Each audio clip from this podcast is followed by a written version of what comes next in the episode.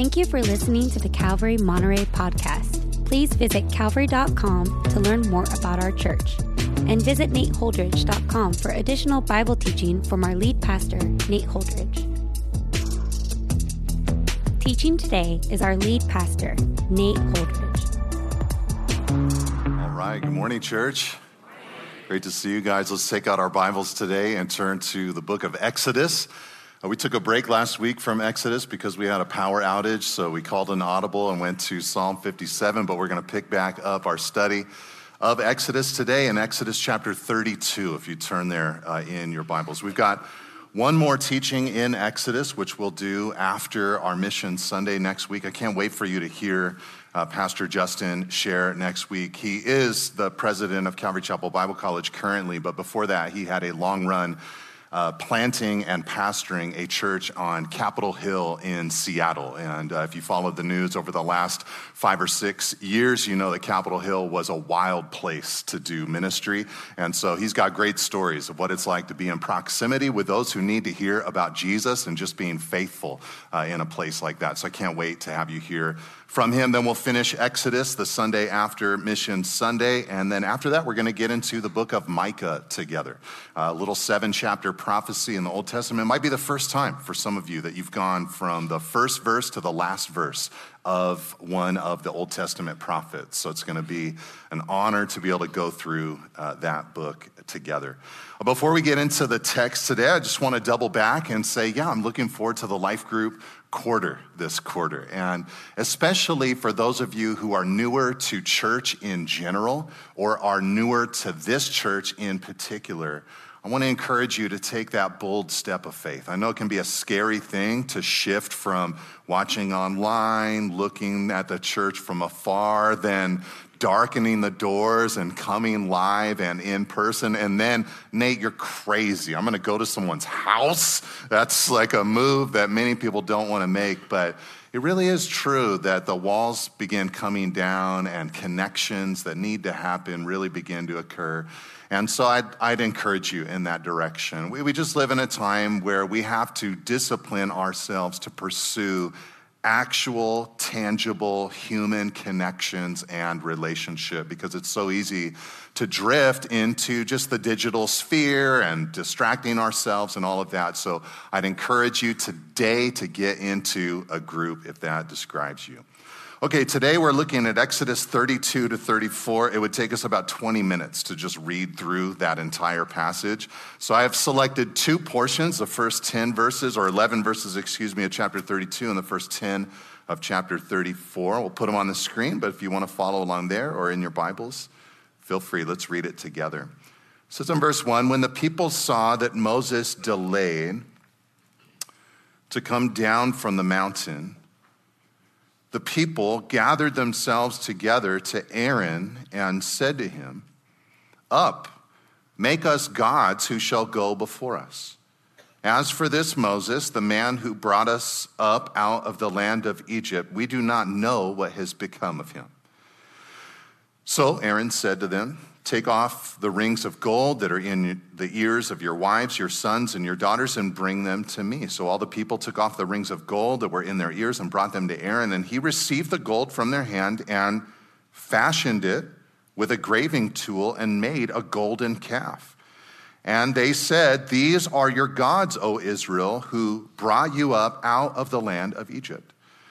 When Aaron saw this, he built an altar before it. And Aaron made a proclamation and said, Tomorrow shall be a feast to the Lord. And they rose up early the next day and offered burnt offerings and brought peace offerings. And the people sat down to eat and drink and rose up to play. In verse 7, the Lord said to Moses, Go down, for your people, whom you brought up out of the land of Egypt, have corrupted themselves. They have turned aside quickly out of the way that I commanded them. They have made for themselves a golden calf and have worshipped it and sacrificed to it and said, These are your gods, O Israel, who brought you up out of the land of Egypt. And the Lord said to Moses, I have seen this people, and behold, it is a stiff necked people.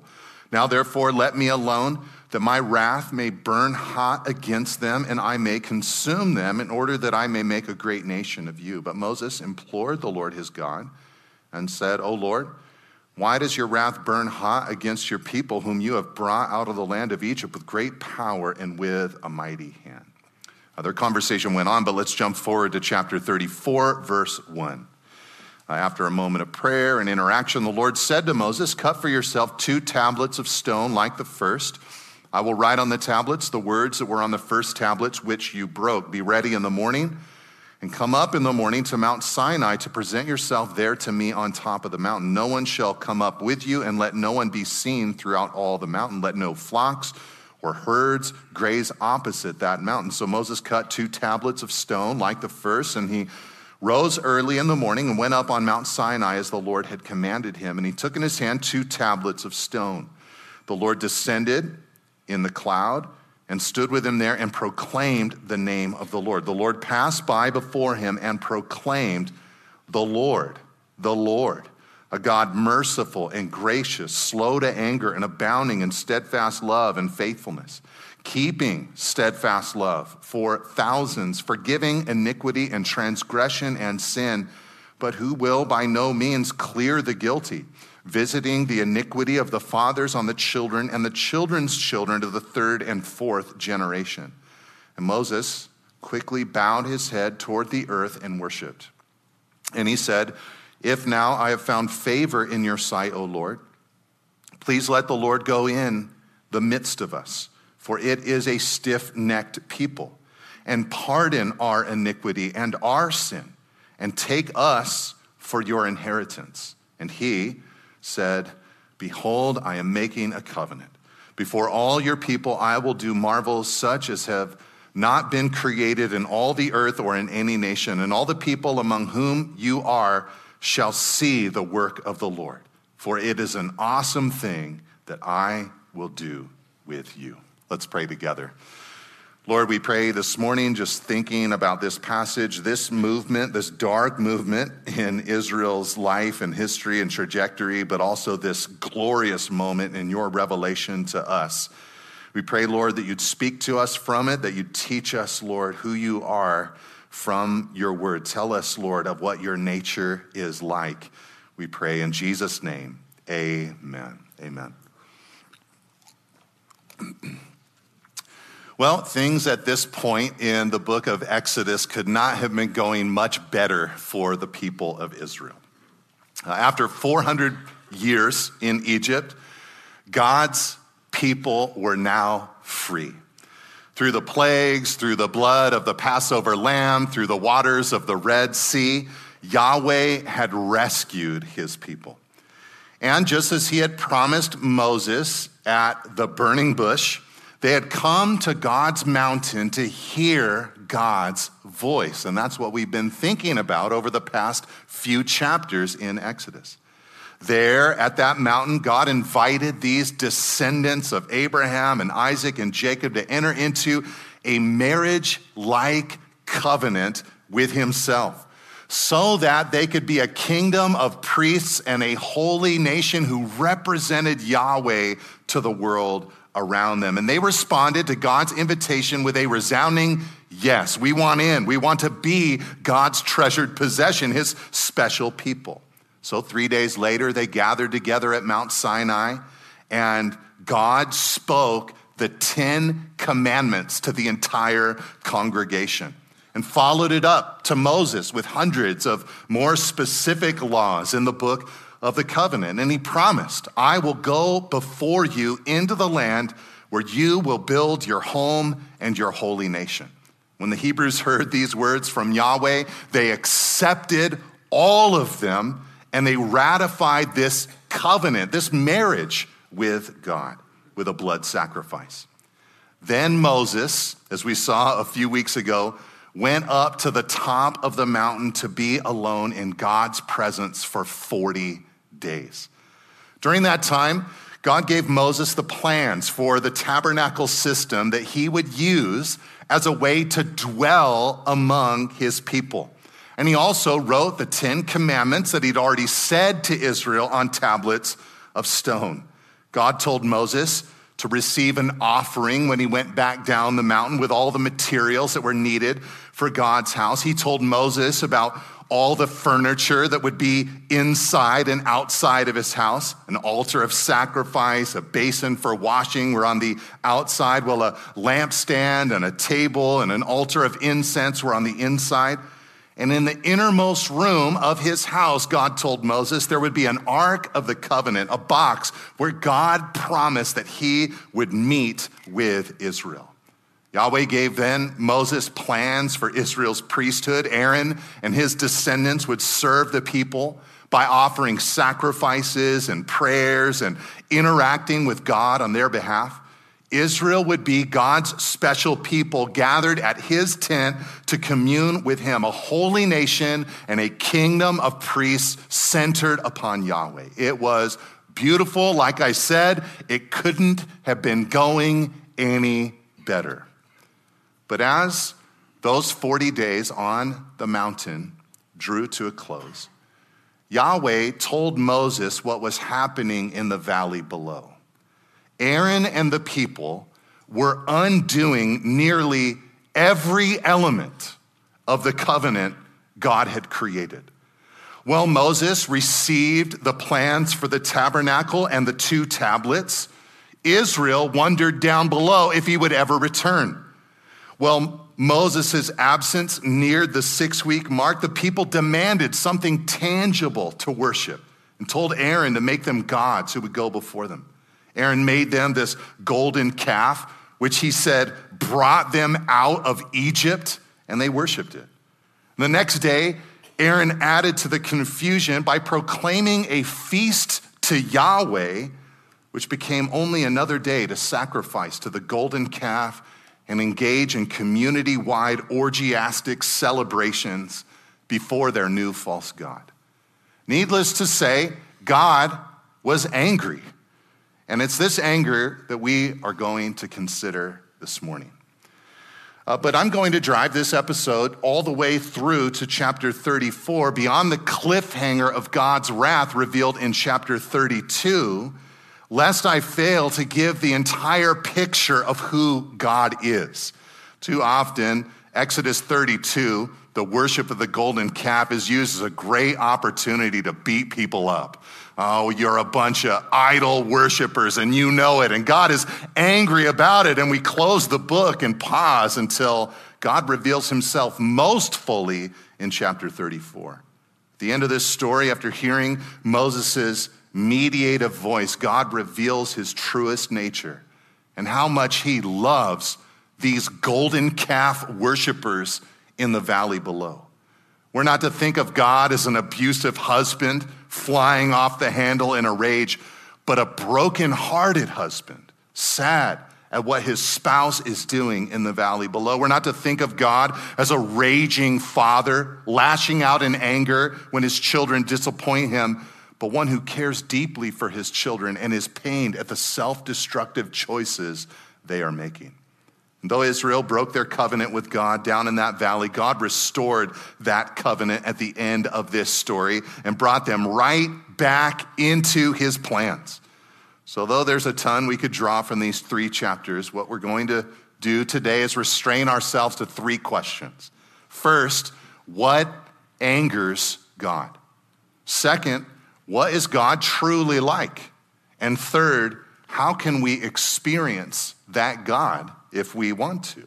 Okay, so let's think about this first question What angers God? What angers God?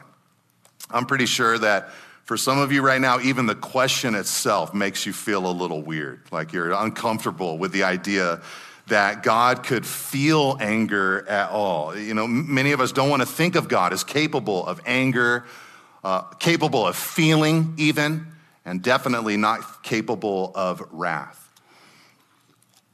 Uh, but in our passage, God clearly said to Moses, I've seen this people, it's a stiff necked people.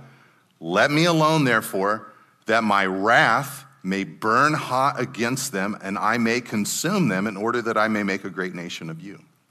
Now, I know what some people like to do with words like this in the Bible, or, and especially in the Old Testament.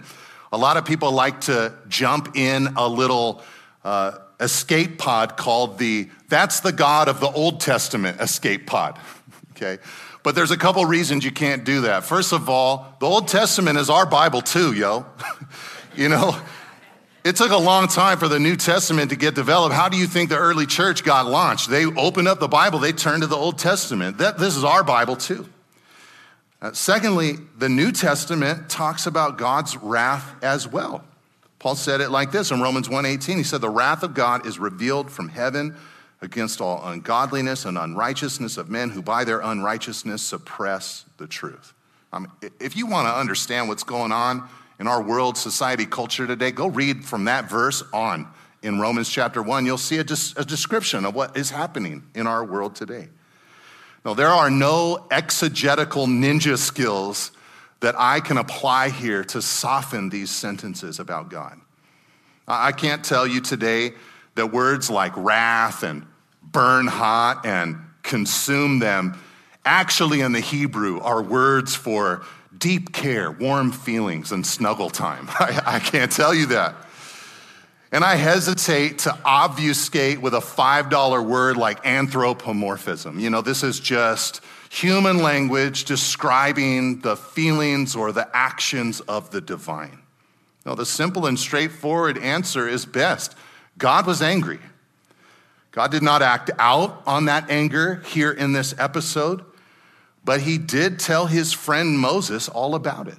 Some even say that God was processing his feelings and bringing his man Moses into his pathos.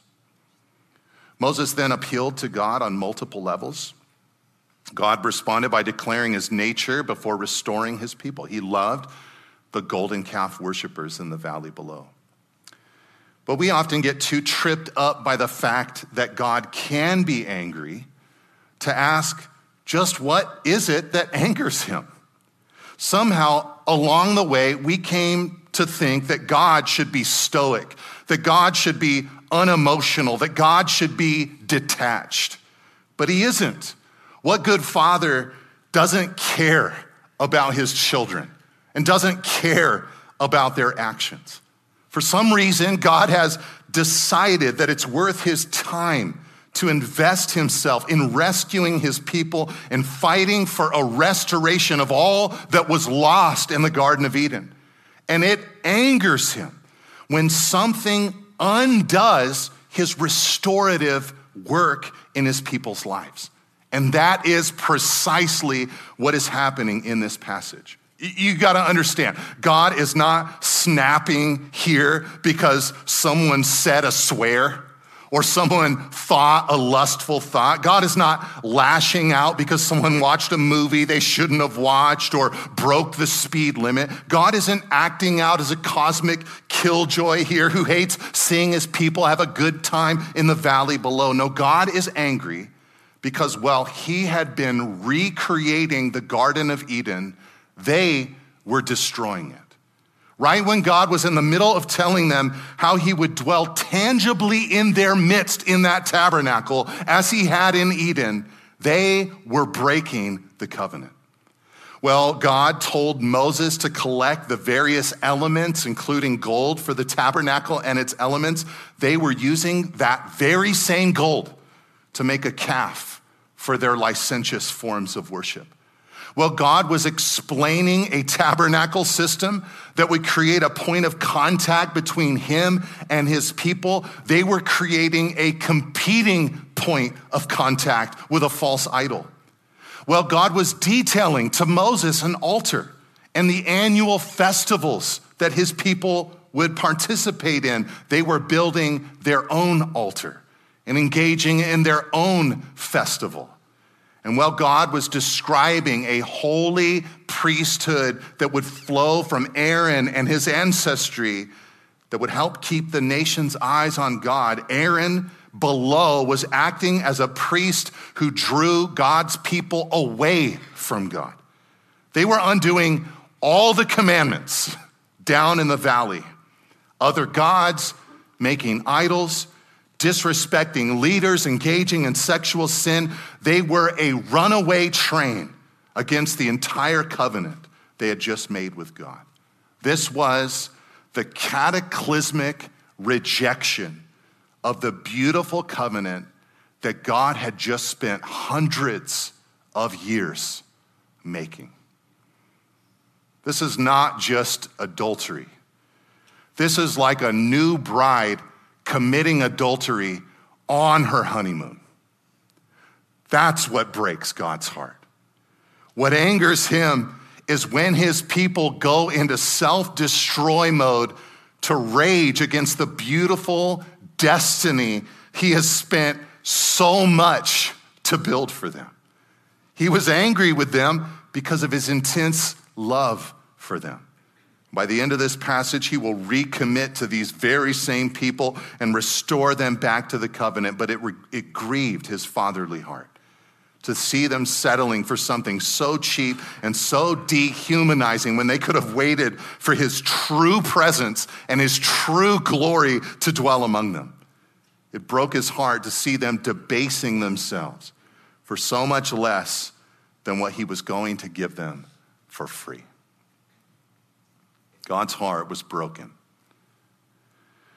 I was recently talking to my youngest daughter, and uh, she's a sophomore in high school, and she got an opportunity this year to go to her first like high school sporting event that had cheerleaders at it. And so she came home and she's kind of she's she tells us what's going on. And so she she mentioned the cheerleaders and I asked her, I'm like, oh, what do you think about the the cheerleaders? You know, like what what was that like for you? And she's like, they were really cool but they sure spell out a lot of things. You know, that was her comment. You know, V I C T R O Y. You know, kind of deal. well, this passage, this is God spelling out the stuff of His heart. All the way back in chapter 20, He said, "In the Ten Commandments, I, the Lord, your God, am a jealous God." And at the end of this passage in chapter 34, verse 14, God will declare himself again to be a jealous God. What that means is not that he's paranoid or strange, but he wants exclusivity with us. He craves us for himself because he knows he's the only God who will not hurt us. What angers him are things that degrade us and things that distance us from him things that take us out of relational closeness with Him and marital faithfulness to Him. That's what angers God. Okay, the second question that I want to ask today, and we've already been thinking about it to a degree, but is the, is the question what is God like? According to this passage, what is God like? Uh, this question is the reason I wanted to drive all the way to chapter 34 uh, in one sitting. Because if we only focused on God's response in chapter 32 to the golden calf, we might miss the truest depiction of himself to Moses in chapter 34. Uh, but to find out what God is like so that we might know him best, we, we need this last segment of the episode. Uh, what happened here is that from the tent uh, of meeting that Moses built, uh, he uttered three prayers to Yahweh. Uh, the first prayer uh, was a request that God would reveal himself more fully. Uh, he felt unsure of God's plans after the golden calf incident. And God told him that his angel would go with him into the promised land, but Moses wanted more details. You know, how's that going to look? So he said to God in 33:13, "Show me now your ways that I may know you in order to find favor in your sight." And God responded, my presence will go with you and I will give you rest. So God says, I'm going to go with you. But Moses wanted confirmation of that, so he said a second prayer. He said, If your presence in 35 or 33, 15, he said, If your presence will not go with me, do not bring us up from here. Like, I don't, I don't want to go into the promised land if you're not going to go with us. I love you. I love the commandments, the law, the covenant, Sinai, but I look forward to the worship of the tabernacle. Uh, but will that even happen now that these people have worshiped the golden calf? And God said in 33 17, This very thing that you have spoken, I will do, for you have found favor in my sight. So I'm going to go with you. Uh, with that, though, Moses blurted out his third and final prayer in 33 18. He said, Please show me your glory. Like he just couldn't stand it anymore. He wanted to see God.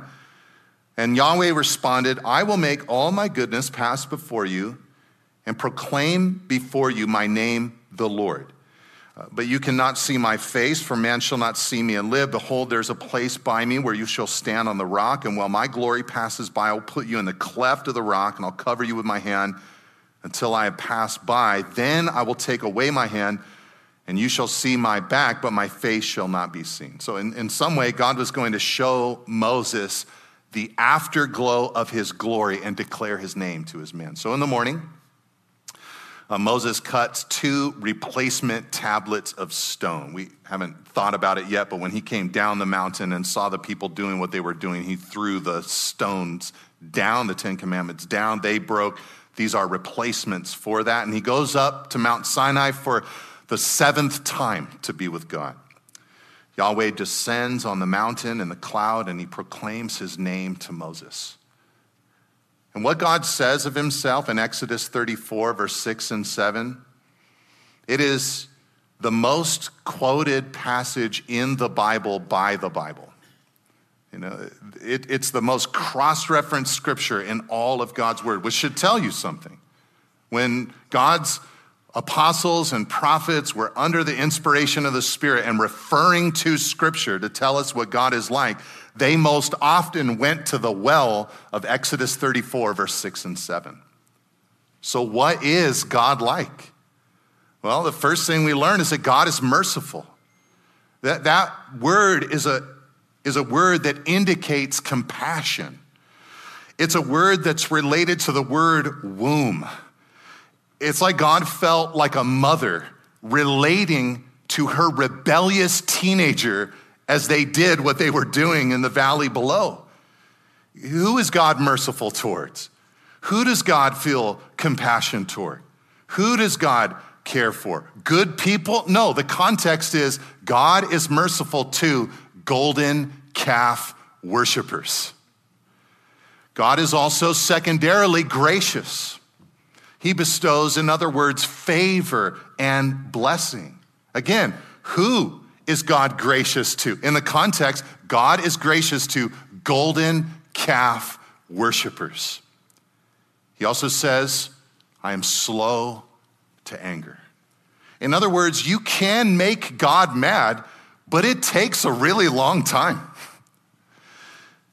Other gods are capricious, but Yahweh is long suffering. Who is he long suffering to? You guys know the answer to this question golden calf worshipers. And God is abounding in steadfast love. This means he's loyal in a super abundant way to who? Golden calf worshipers. God is abounding in faithfulness. This speaks of his authenticity, his integrity, his dependability. Who is he faithful to? Golden calf worshipers. God keeps, he says, his steadfast love for thousands, forgiving iniquity and sin. It's his loyalty that extends to thousands of generations. Yahweh is going to clear and forgive these golden calf worshipers. God, however, as he concludes what his name is, he says, will by no means clear the guilty. In other words, God's disposition is to forgive those guilty of sin. That's why he's merciful and gracious and slow to anger and abounding in loving kindness. But the fact remains that not everyone receives that forgiveness. So they remain in their guilt for their sin. And sin must be addressed because God is just. It's impossible for offenses to bang around the cosmos without eventual payment. Without this final statement, everything that came before it, the mercy and grace and patience and love and forgiveness, might just be considered mere cosmic leniency. God's love, however, is not toothless permissiveness, but radical grace towards golden calf worshipers who want it. He is forgiving, He is loving, but His grace is not a sloppy dish of cheap or spineless love. He says he visits sin to the third and fourth generations, but that he is prone to dispense grace to thousands of generations, far covering the generations visited because of their sin. What that means is that for every generation of golden calf worshipers, there is a way out. Now, his self revelation to Moses complete, God heard one final prayer from Moses for Israel, pivoted, and said in verse 10 of 34 I am making a covenant.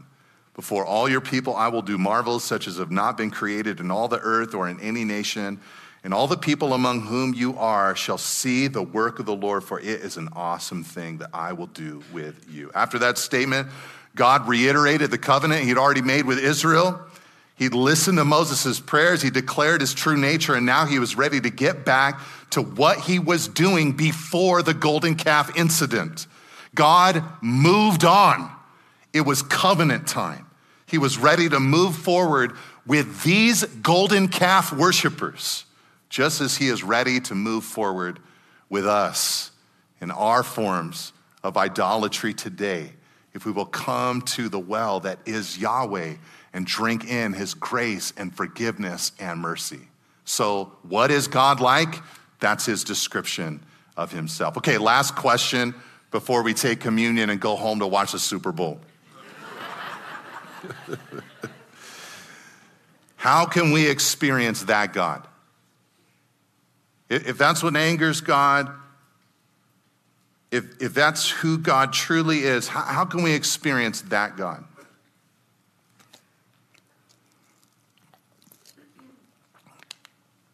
Throughout the whole passage, portions we read and portions we didn't read, it's clear that Moses stood between God and the people, or at least that's what it looks like.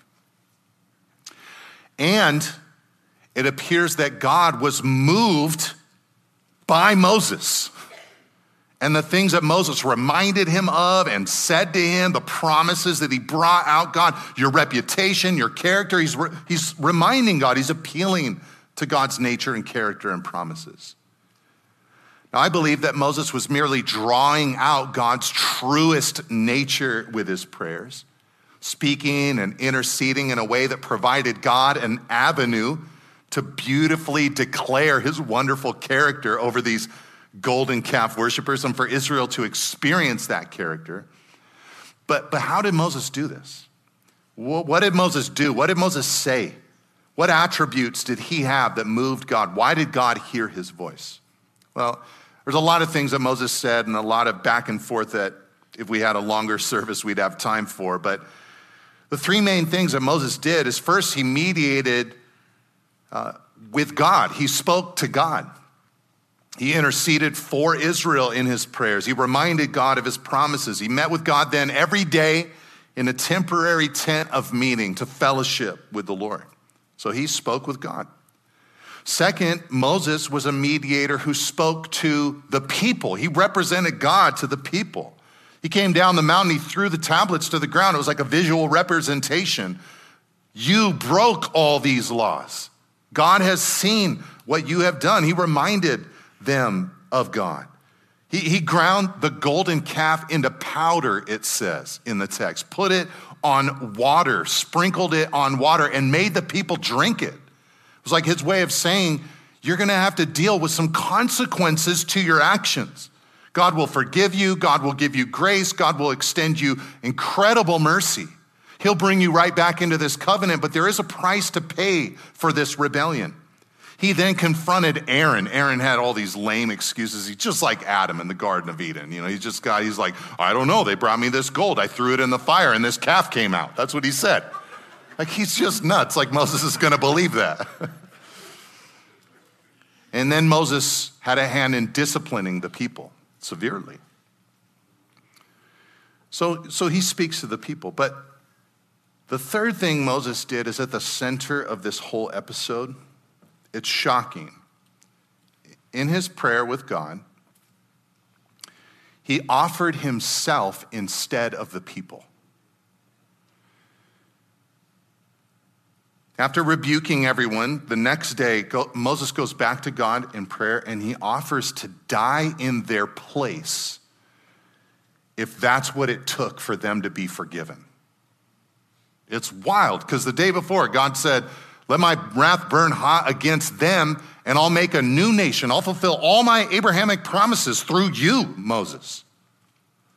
And Moses goes back up the next day. He's like, I don't want that offer. The offer I want is if, if I could somehow die so that they could go in, I want to die. And God rejects that offer. He says to Moses, Whoever has sinned against me, that's the one that I'll blot out of my book. In other words, Moses, you haven't sinned, the people have. Then he told Moses to go lead the people into the promised land and that he would go with them by his angel's presence, which led Moses to pray, God, please be the one to go with us directly. Okay, this last little thing I want to point out to you. How can we experience this God? Okay, the lesson I'm trying to draw out here in this final point isn't that we should be like Moses. That, that could be like a decent lesson, you know. Moses prayed, he spent time with the Lord. That's great, but that's not the point I'm trying to make here. The true lesson that I want to hold out is if you want to experience this God, you need to find a mediator like Moses. You need to find the one who is so close with the Father that his voice is always heard by the Father. You need to find the one who knows the Father so well that he represents the Father with perfection. You need to find the one who fully and totally deals with sin. You need to find the one who invites you into the renewal of repentance. You need to find the one who has familial closeness with God. And you need to find the one whose offer to die in our place was accepted by the Father. What am I saying here? You need to find Jesus. He's the one who builds the bridge from the Father to us. He translates God the Father's care and concern to us.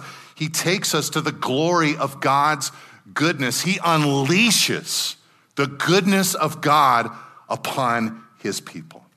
Paul said it this way in 1 Timothy 2 5. He said, For there is one God and there is one mediator between God and men, the man, Christ Jesus.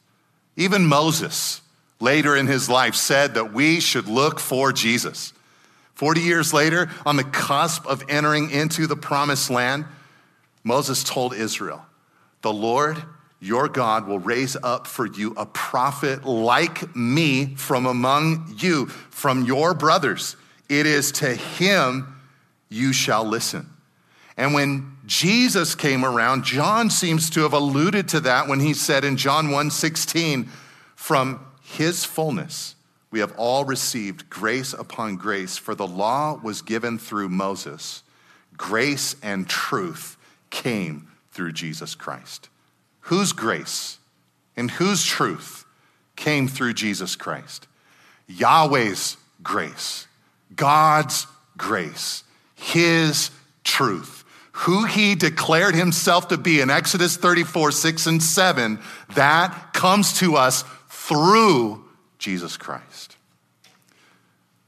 Through the Son's work on the cross, the Father's love found no barrier. The veil in the temple was torn from top to bottom because Jesus' death unleashed the Father's love, and now we can fully know the Lord.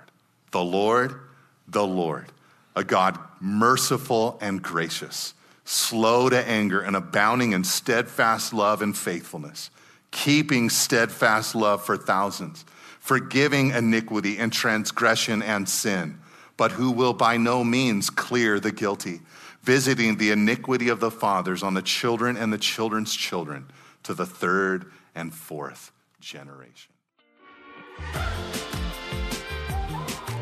Thank you for listening. If you would like more teachings and information about Calvary Monterey, please visit calvary.com. You can also find books, teachings through the Bible, and articles from our lead pastor at nateholdridge.com. Thanks again for tuning in. See you next week.